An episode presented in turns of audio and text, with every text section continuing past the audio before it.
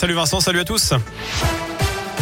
Et à la une, il se faisait passer pour un chauffeur VTC, repérer ses victimes à la sortie d'une boîte de nuit lyonnaise et profiter de leur état d'ivresse pour abuser d'elles à leur domicile. Un homme de 39 ans va être jugé en appel à partir de demain devant la cour d'assises de la Loire pour le viol de trois jeunes femmes. Condamné en première instance à 16 ans de prison, il a fait appel, ce qui explique ce deuxième procès qui va durer trois jours. La quatrième vague de l'épidémie de Covid recule aux hospices civils de Lyon. La décrue qu'on connaît depuis cet été se poursuit. 106 malades sont hospitalisés cette semaine contre 136 la semaine dernière.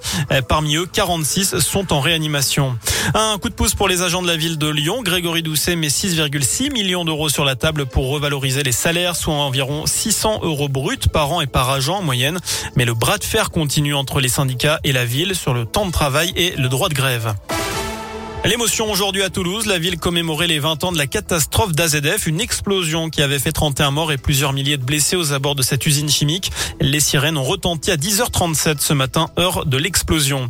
Cédric Jubilard reste en prison. Sa troisième demande de remise en liberté a été rejetée. Mise en examen pour le meurtre de son épouse, Delphine Jubilard. Il clame toujours son innocence. Il doit être entendu prochainement par les juges d'instruction. Le corps de l'infirmière de 33 ans porté disparu depuis décembre dans le Tarn n'a toujours pas été retrouvé. Couple était en instance de divorce. Du foot féminin à suivre ce soir, la France joue en Slovénie à 21h, match de qualification au mondial 2023. Le coup d'envoi qui sera donné donc dans un peu moins de deux heures. Enfin, plus deux, plus quatre, changements de sens, fini la triche. Voici enfin les vraies règles du Uno.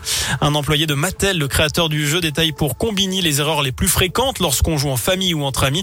On ne peut pas cumuler les plus deux, on peut contester un plus quatre, mais c'est risqué. Bref, enfin de quoi mettre un peu d'ordre ou pas dans vos soirées. Vous retrouvez les explications complètes euh, du Uno sur notre site internet radioscoop.com et c'est très très important. Passez une bonne soirée.